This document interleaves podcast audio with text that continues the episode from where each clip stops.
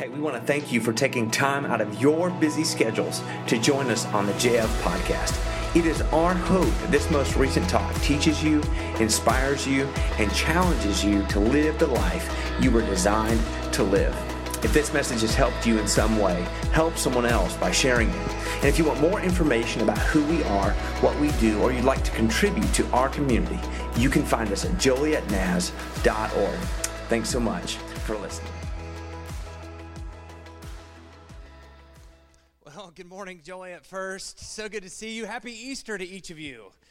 Yeah, happy Easter. Glad that you've joined us today. Uh, I know some of you are saying, seriously, what is with the skit? Like, that is really outrageous, really absurd. Why would we do that on, on Easter? And and, and, we're going to get there. I know your, your steps ahead of me, but uh, it is an absurd skit. And today we're going to look at an outrageous and absurd story. And what's great about that is uh, I think so many of us have come to an outrageous and an absurd conclusion about the story we're going to look at today. And so we're going to give you fresh eyes, new eyes into it. In fact, you've come at the right time today because we are starting a new series today called Welcome, right? Every one of us here wants to be welcome to some degree, whether you're at home, whether you're at your job, whether you're at work, whether you're with your kids, whether you're at a party that you went to last week. All of us wants to feel welcome. In fact, I, I, bet you've been in a place where you felt unwelcome. You remember when you walked in and everybody knew each other and everybody was talking to the person that they knew because they knew them, but you weren't even noticed when you walked in. You remember this, right? And maybe if you were noticed, they looked at you and they gave you a funny, goofy look, and, and maybe they walked up to you and they said, What are you doing here? You ever felt unwelcome somewhere? Right? You've been in these places. Nobody likes these places. You feel unwelcome. It's extremely uncomfortable. But let me just say this here's what I know to be true the greatest demise, the greatest demise of cultures and organizations and businesses and even churches is the fact that over time they become absolutely unwelcoming. In fact, they miss two major ingredients when it comes to being a welcoming community, a welcoming business, and a welcoming church. And maybe you don't know this, and maybe we've missed it because we live in the culture of me, but at the front of welcome is we. And you notice the two words in welcome is we come. In fact, as we begin to journey through this series of the next four weeks of what it means to be welcome, we just want to say this. Whenever you hear the word welcome, I want you to hear the words we come. We come together, we join together. This is a journey with each other. And so this morning, I'm excited about where we're headed uh, as we learn what it means to be a community of we, that it's not just about me and it's not just about you, but it's about all of us doing this together. And so the, talk, the beginning of our talk uh, uh, is this we're, we're talking about welcome to the gift. Today is welcome to the gift. So, would you pray for me as we begin? Lord, we do give thanks for this time. We give thanks for this day. We celebrate the resurrection of you who completely defeated death, who completely defeated sin, and today we get to live amazing, victorious lives. And we give you thanks for that. In Jesus' name, amen. Well, have you ever been placed in a role you felt like you weren't ready for? Come on, you, you, remember that moment you were placed in a role you weren't ready for? It was pretty overwhelming. Some of you maybe got a promotion or maybe you got a job and your resume and your accolades didn't match up with your aptitude and your ability. And you remember the moment you sat down in the chair and the work started coming at you, and you're thinking to myself, Am I going to be able to continue this kind of pace? And so, for maybe weeks after weeks, or months after months, or maybe even years into your job, you've been thinking, I can't do this. And you work and you try harder and you do more. And then you remember, you remember the one day you sat in that chair and you thought, I just can't do this anymore. And so you stopped participating. You went to your boss, you went to whoever's in charge of you, you said, I'm done. I'm done participating in this work environment. I, I love maybe maybe it's uh, when you when you first started driving and you were just getting your license. We know that when we get our license, like this is a sense of freedom. When we get a car and we get some keys to an, an ignition, it's freedom for us. But then you remember when you sat down with the instructor. Does anybody else remember this? You sit in the car and they say, okay, go ahead, put your buckle on. You put your buckle on. Put your hands at 10 and 2, and you put your hands at 10 and 2. Okay, press the gas. I need you to go out here and make a right. Start telling you to do all these things. And so you're driving, and they say, hey, you need to look in your rear view mirror. Is anybody behind you? And so you're looking in the rear view mirror. He says, by the way, you need to check your side mirrors because if you want to get over and there's somebody else there, you, you just might run into them. And so you start looking in your side mirrors, and then, then they say to you, by the way, you need to get back in the middle of the road because you're starting to drift because you're not looking at the road. And so you start looking at the road and they say, hey, you need to check your gauges. Are you, are you going too fast? Are you going too fast? Do you have enough oil pressure? And so you're looking at all the oil pressure. You're looking at these gauges. By the way, the radio is too, too loud. You need to turn that down. So you turn it down. Hey, you're drifting. You need to get back in the middle of the road. And you remember this. It was like this overwhelming sense of what was supposed to give you freedom. Freedom suddenly became like this, this taxing amount of work. And, and maybe you just stopped driving. I mean, you remember the day when your mom or your dad said to you, Hey, I need you to take your sister. I need you to take your brother. I need you to take the pet to the vet. I need you to take them to the movies. I just need you to take them. And all of a sudden, it was like you had all this responsibility you weren't ready for. You were placed in a role you weren't ready for. And so some of you don't drive today just because of that reason. You're like, I don't want all the responsibility.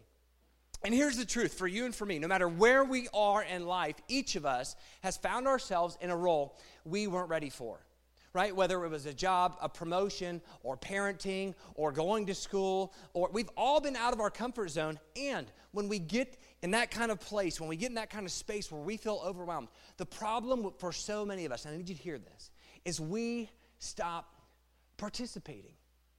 We do. We just stop. We just stop participating.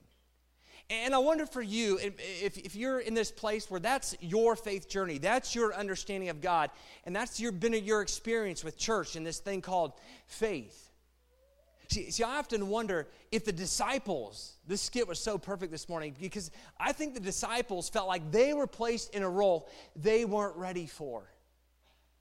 Like Jesus tells them to follow them, and so they start doing and they start going, and, and they realize, hey, I'm not ready for this. And the more they try and the harder they work, the more they realize they just feel like what we got today. Like, you can't do this. You shouldn't be doing this. You're not measuring up, up, enough. You're not meeting the standards, the Jesus standard. And so, what happens with the disciples? You've seen it, and I've seen it.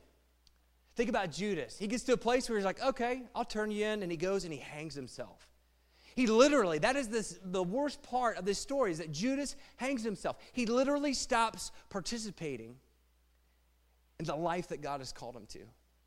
I think about Peter. You think about Peter, he's like following Jesus, and all of a sudden, he, you know, Jesus is on trial, and, and Peter goes out and he stands around a campfire and he's like, okay, I'm done. I, I don't know this guy. I'm done. And so let me just assure you this morning that it doesn't matter where you are, even the disciples who followed Jesus stopped participating in their faith journey. Because let's be honest for a minute. Like this supposed God that exists, who died on the cross, who resurrected for you and for me, like that's pretty weird. It's kind of mysterious. It doesn't make sense. And so often, when something doesn't make sense to us, we try to make sense by taking control. And here's what I know Here's what I know about you, and here's what I know about me. When God doesn't make sense to us, we do godly things to make sense of God.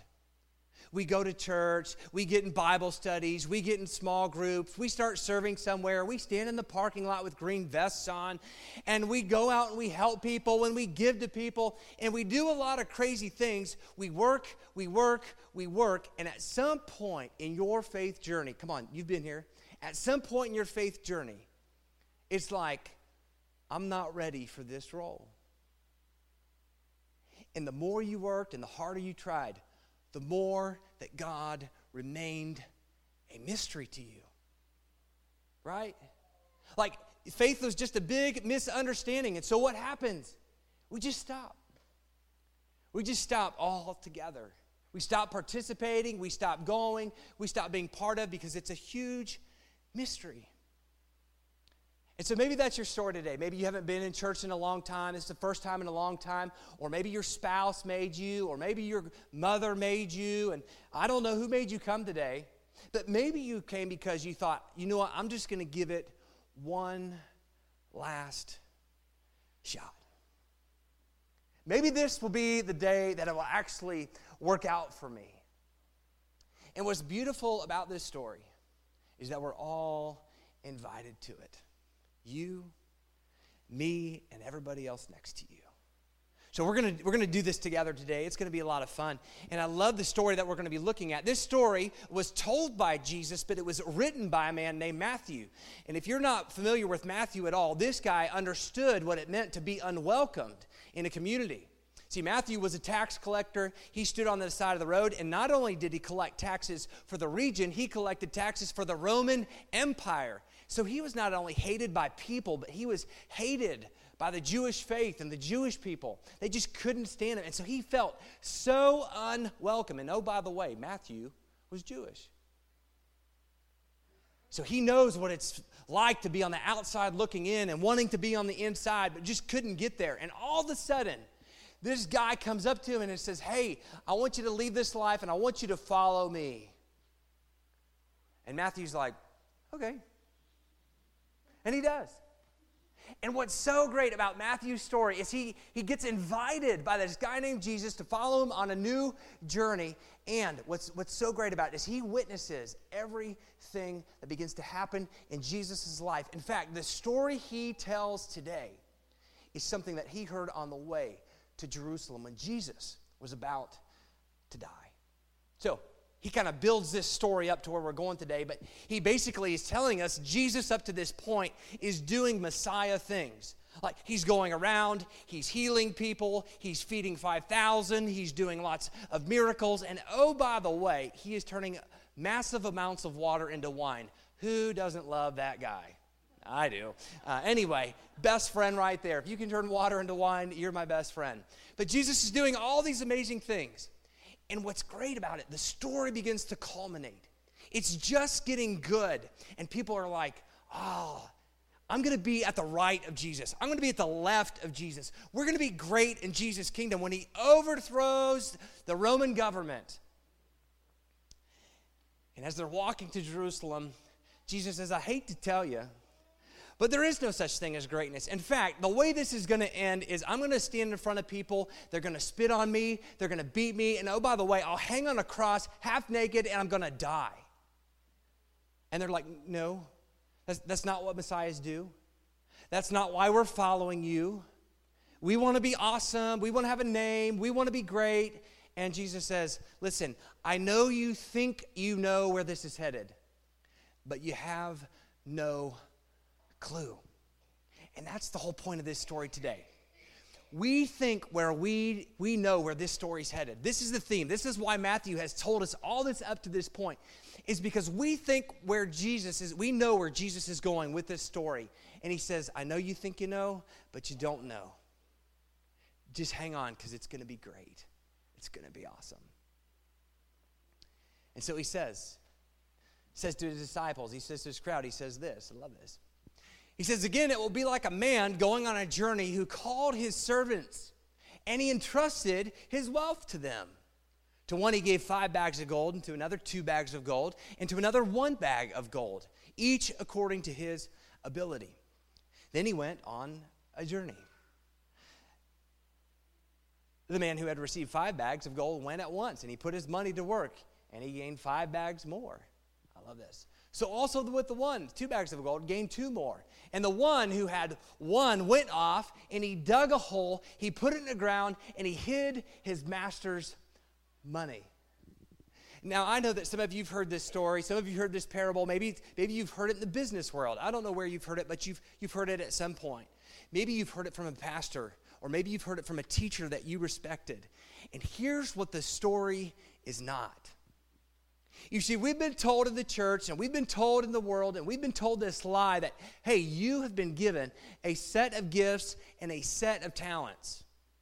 And if you don't do something with the something that you've been given, you're going to go somewhere where you don't want to go. That's the story we've been, we've been told. And oh, by the way, I don't know if some of you know this, but some of you don't have the great amount of abilities and gifts like some of the other people.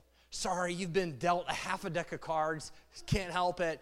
But here's the thing like what we hear and what we've been told is you've been, give, been given a gift, you've got to use this gift, and if you don't use it, it's a try, work harder, do this, do this, do this, and we end up feeling like we can't fit in a role that we're not, you know, we're ready for. And if, if, if I could just sit in your shoes for a minute, there has been somebody who has told you this, and you have felt like, I'm done. Like, I'm not going to measure up. I don't have enough gifts. I don't have enough talents. Whatever the ending is for me, I guess that's what it would be. And so you will just stop and you just quit what you're doing. But that's not what the parable is. In fact, I love it. Here's what he says next. Check this out. Jesus says, he says to the guy, uh, after a long time, the master of those, uh, his master replied, Oh, wait, we're way ahead. We got to go back here. Um, here we go. After a long time, the master of those servants returned. I love this. And he settled accounts with them. Here's what happened the man who had received five bags of gold brought the other five. And here's what the master says to him Master, he said, you entrusted me with the five bags of gold. See, I have gained five more. And listen to what he says. The master replies, Well done, good and faithful servant. You have been good and faithful with a few things. And here's the line I'll put you in charge of many things. Come and share in my, what's the word? Happiness. Then he said to the guy with two bags, Hey, guy with two bags comes up. He says, Master, you've entrusted me with two. I've gained two more. And listen to what he says. Well done, good and faithful servant. You've been faithful with a few things. Come and share in your master's happiness. Now, I don't know if you know this, but, but this story is outrageous. And the fact that it's absurd, about as absurd as the skit that we just did on Easter Sunday, as absurd as that is, that should be a clue. It should be a wink. It should be a nod that, hey, there is something different going on. And so it's interesting. Jesus says, There was once a guy who lived on Lakeshore Drive in a penthouse who every morning would get up and he'd overlook Lake Michigan and he would sip on his European expensive coffee and he'd watch the sunrise.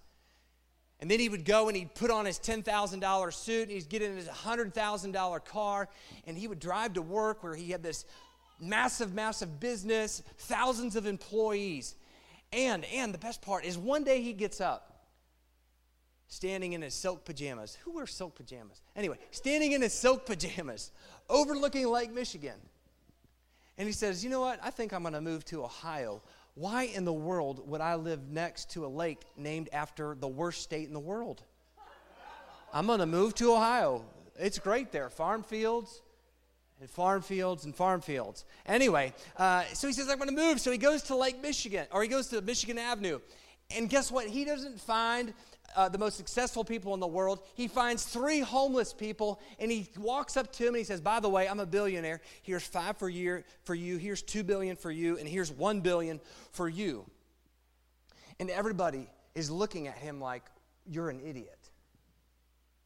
Like, why don't you give it to your wife? Or why don't you give it to your kids? Or why don't you give it to next of kin? Why would you give it to two people who, who by the way, society deems as the low end of society, right? That's exactly what Jesus is saying is that this master entrusts his entirety, his empire, his wealth to some of the most low people in the world. And you know what you would say? You know what I would say? That's risky. That's risky business. Thanks, Tom Cruise.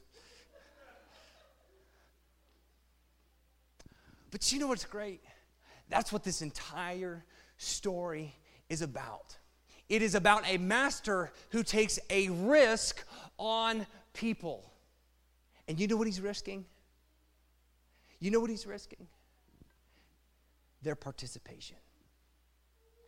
Their participation. See, the crazy part of this story is this is a story about gift. Is it about blessing? It's about abundance. It's about mercy. It is about gift. That's what this whole story is about. And he's risking their participation in his gift. I love that. He's risking their participation in the gift. Maybe you don't know this, but every part of our lives has risk in it. Did you know that? When you have kids, you're taking a risk that your kids could either be awesome or they could turn out to be really big losers or really big pains in the butts. You take a risk when you do that. When you go to work, you take a risk. When you, when you do something for your neighbor, you take a risk. We take risks every single day, and that is part of life. But here's what I know to be true I think that so many of us feel un. I think we feel like we're not ready for the role because we're so unwilling to risk. You ever think about that? Maybe the reason you don't feel ready for the role that God has placed you for and given to you is because you're unwilling to risk. That's the beauty of the gift. Risking your participation. What would risk look like in our business? Come on, you've been there at work before, and somebody say to you, hey, hey, it's nothing personal. It's what? It's just strictly business. And, and we like that line, but you know what that line says? Listen, I don't actually care about you. I'm going to undercut you. I'm going to chump you. I'm going to do whatever I possibly can to, to climb the ladder over you. So here's the risk. What if you, as an employee of an organization that builds itself on climbing the ladder, walked in one day and said, You know what? I'm not here to climb the ladder. I'm actually just here to help you climb the ladder. Oh, that would be a huge risk because then people would look at you and they say, What's wrong with this guy? What's wrong with this girl? What's wrong with this person? Why would they do that? And you would probably be looked at like a goon in your organization. You know, it's interesting for me. I love, I love thinking about parenting. Come on, parents. Every morning you wake up and you see your kids, and the first thing you do is go, Oh. Come on, you, you, you've done that, right? What if the risk is waking up and recognizing the gift in front of you, and the risk is saying, What are we going to do today that's going to create a different memory that when my kid looks back, they're going to say, I remember that. That was happiness. I remember that. That was joy. That was fun. That was exciting. What are we going to do every day with our families? How are we going to view our families in such a way that we take a risk with our kids and we take a risk with our spouses and in our marriages? Come on, you have been in a fight with your spouse and you know what it's like inside, you're saying to yourself, I'm not going to go over and say, I'm sorry. I'm not going to do it. I'm not going to do it. I'm not going to do it. And nobody wants to take a risk in the marriage, and then the marriage fails, and we wonder why. But what if, what if you took a risk? to walk up. Yeah, there, there's a possibility your spouse or that loved one may totally reject you. But what if you just walked up and said, I'm sorry? I love thinking about education. What if we took a risk in education? My philosophy is this if you stop learning, you might as well stop living. That's all there is to it. If you stop learning, you might as well stop living. But what if we quit viewing education as, as, a way to process information, but as a way of understanding the world around us? See, that's why you go to school. We go to school because we want to understand the world around us. We want to know how it works. We want to make sense of it. And what if every opportunity, what if the risk was taking a different perspective on education? I think so many of us don't fit into the role. We never feel ready for the role because we're not willing to risk and we don't risk participating in the gift. It's fun. I got a text this week. We have a young lady in our church who is sensing God's call on her life. It is awesome. It's fun to watch, and we've been having conversations back and forth. And she says to me this week, she texts me, and she says, By the way, I'm thinking about quitting my job. I just want to go all in. And, he, and here's the calculated response, not the risky response. I say, What are you doing? Why would you quit your job? That's stupid. Like, why would you do that? Like, don't quit your job. Like, don't go all in yet. That, that's too risky. And I asked her, I said, Well, what, what did people think about you quitting your job and, and, and just going all in, going to school and, and, and just diving 100% into this thing? And she said, They think I'm wacky. And I said, Well, guess what? You're on the right track then. Like when people say I'm crazy or weird or wacky, uh, uh, yeah, I am, and I love that. Right? That means I'm going somewhere. If I'm normal, that means I'm just boring. Like, if you're normal, that just means you're boring. And I wonder, I wonder if you were to take a risk in your life, and it's not that you have to go out and jump out of a plane or do something crazy, but what if you just took a risk with what God has already given you, the gift that He's already given you? What if you viewed life that way? And here's what we risk not participating. Check it out. Here's what Jesus says. Then the man who had received one bag of gold came back and he said, um, I love this. Master, I knew that you were a hard and cruel man. harvesting where you've not sown and gathering where you've not scattered seed. It's kind of like the story this morning. You're a hard man. You go around telling everybody how bad they are, how big of sinners they are, and what a bunch of losers they are. There's no hope for you because you're a sinner. That's the kind of guy you are. So I was afraid, and I went out and I hid your gold in the ground. See, here's what belongs to you. And here's what we don't like to hear. His master replied, You wicked and lazy servant. So you knew that I harvest where I've not sown and gather where I have not scattered seed. And he says, Well, then you should have put my money on deposit. The least you could have done is gain interest at the bank. That's the least you could have done. So take the bag of gold from him, give it to the guy that went and got 10 bags of gold. And he says, Forever has will be given more and uh, will give him more abundance. And I love that word. He'll be given abundance. And whoever does not have, what they will have will be taken away from them. And this is what we don't like because I'm guessing you've been told something about this parable that has to deal with some nastiness. So here, here he goes. He says, Throw that worthless servant outside into the darkness where there will be weeping and there will be gnashing of teeth. See, come on now. You want the old school preacher to stand up and say, Y'all are sinners now. You don't work with the gift you've been given. You're going to hell. Right? That's what we grown up with. That's what we grew up with. But but but but look at what makes the master so unhappy. Look at what makes the master so unhappy. It's actually not the fact that he, did, he just went and hid what was given to him. It was the fact of how he responded to the master. He said, You are a hard and cruel man.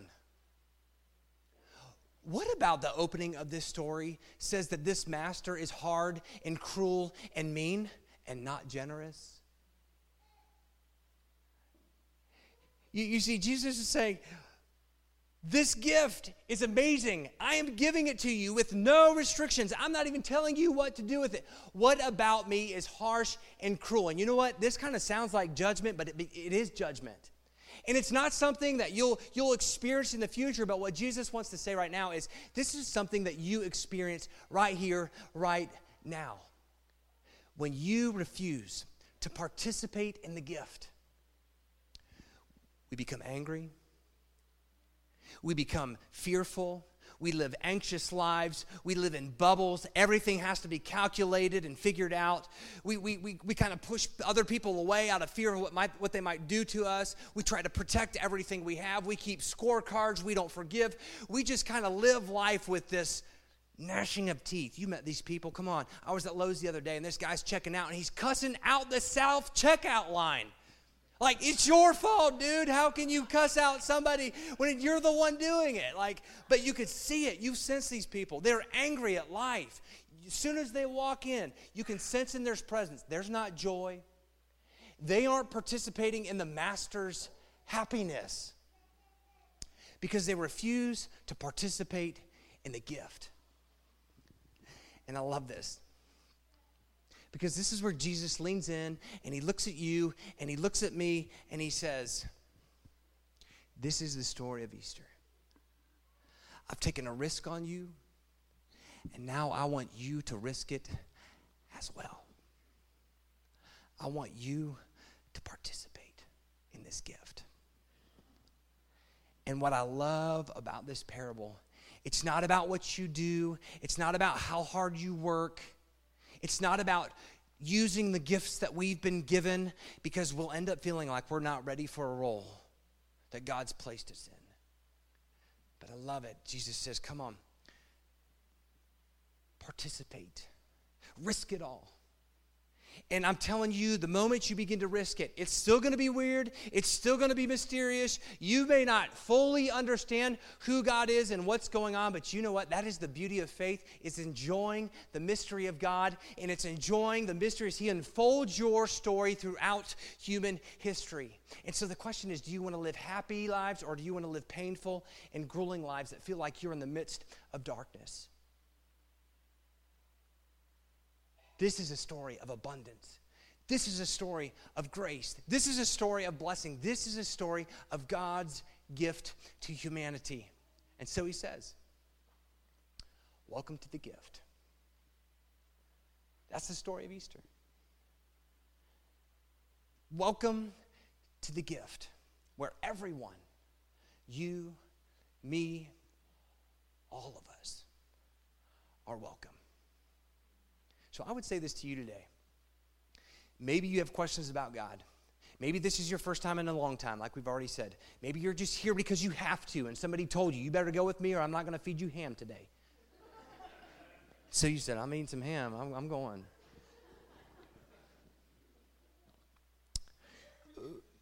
But I want you to know today that, that even outside of faith, there is a life that kind of moves beyond the average. It moves beyond the monotony. It moves beyond looking at our jobs like they're just things that we have to do rather than things we get to do. It's more than just, just sighing as we see our kids in the morning. It's learning to take joy and happiness in life. But I'm going to tell you now, it's still going to be unfulfilled as long as it's without the one who gives that gift. So maybe for you, the first step today is to say, I don't know where it leads. I don't know what it looks like. And again, it's going to be weird, it's going to be crazy, but I'm going to take a risk today.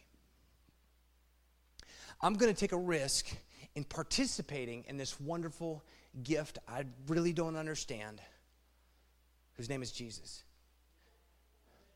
who not only died for you, but then came back and defeated death and said, There is no sin that has power over you and me. And that we can live in the Master's happiness. And rather than bearing what he gives us, we begin to share it with those who need it. And so this morning, I want you to do something. I love this. I've never heard a pastor say this to any congregation, so you'll be the first. I'm sure it's been said, but let's just pretend like today it's profound. Here's what I want you to do. Some of you are saying, like, yeah, this is the point, Pastor, where you're going to tell me where I need to go out and give all my money away and share it with people. No, no, no, that, that's, that's next week. Come back next week. We'll, we'll talk about that. But here's what I want you to do this week. Everybody can do this because we're good at this as it is. I want you to do something extravagant for you this week. Now, some of you are like, oh, I got that down. I can I have no problem with that. I have no problem with that. My wife, on the other hand, she has a problem with doing things extravagant for herself. Taking a shower during the week is extravagant for her, um, just because she doesn't have time. No, I mean, I mean that, like, genuinely, like. she doesn't have much time for herself. I think that's where I'm heading. Oh, I'll just stop. But I want you to do something extravagant for yourself, and here's why. I don't care if you buy something on Amazon that you've always wanted, or you go jump out of a plane, or you get a facial, or mani, or pedicure, or you know, uh, maybe it's just taking a walk for you, or just a shower for you. I don't know what it is, but do something extravagant, right?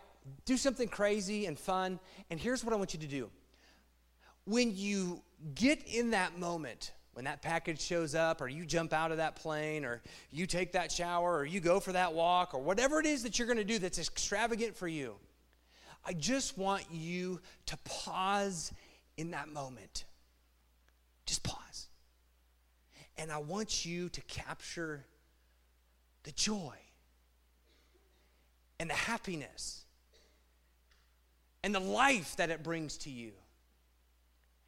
And as you pause and you experience the joy, you experience the happiness, you experience the gift, I want you to say to yourself, This is the gift God gives me. This is a reminder of the gift God gives me. So your pastor is telling you to go out and spend money. Come on, man. This is a great reason to do it. If your pastor tells you to do it, you probably should do it. Go spend money. Do something crazy this week. But pause in the moment as a reminder of God's abundance, of his blessing of the grace and gift that He gives each of you. And you know what's fun? Is when you just get a taste of it. When you just get a bite of it. Maybe it's eating a big old cake on your own. I don't know. You want to share it with other people. And so I got a story for you today that we're going to share. His name's Jeff. Jeff's an awesome guy, but I want to share this with you. But I want you to listen to how his story into the gift begins. It begins with a couple who says, Hey, why don't you come join us in the gift? You, my friend, even though you're not there yet and you've got a long way to go and we've got a long way to go, we want you to come. We want you to feel welcome in this journey with us. Come on, come to our church. We'll, you'll love it. It'll be exciting. You'll have a good time. You are welcome to join us. And so here's what happens I want you to hear this story.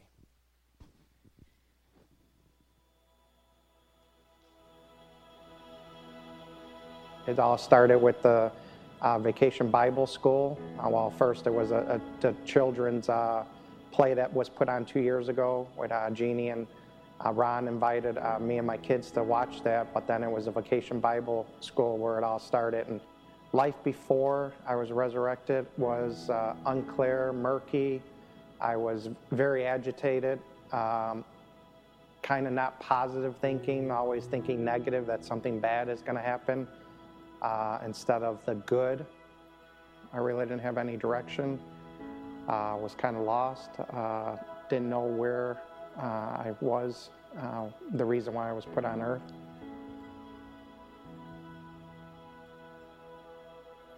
I just feel a sense of direction as we're in services. I just feel uh, something different that's over, over my body, over my soul. Um, and that it's changed my life as um, I had a rocky relationship uh, with uh, the mother of my children, and now it's kind of a strong foundation ever since I've been coming here. Things have been getting better between us, and I sense that God has uh, proven to me that there is uh, second chances in life uh, outside of this, and my relationship with my kids is as strong as ever. Now I'm looking towards the, the good instead of the, the bad, and um, used to swear a lot. Um, I try to be now a role model for others and my children, but in life. And now I feel the need, if I see something out of place, something on the ground, I want to pick it up. I want to make life and, and earth a better place, but I also want to be a role model for others in a sense, um, you know, trying not to swear as much, uh, trying not to get angered as much, and also trying to, to go with the flow and, and see how would God, how does God want to respond to, to things. Before I never even looked to God, it was like my own feelings got in the way and how my beliefs in God got misinterpreted with my, what people have told me in the past. Now it's, it's better in a sense of I'm at ease with myself.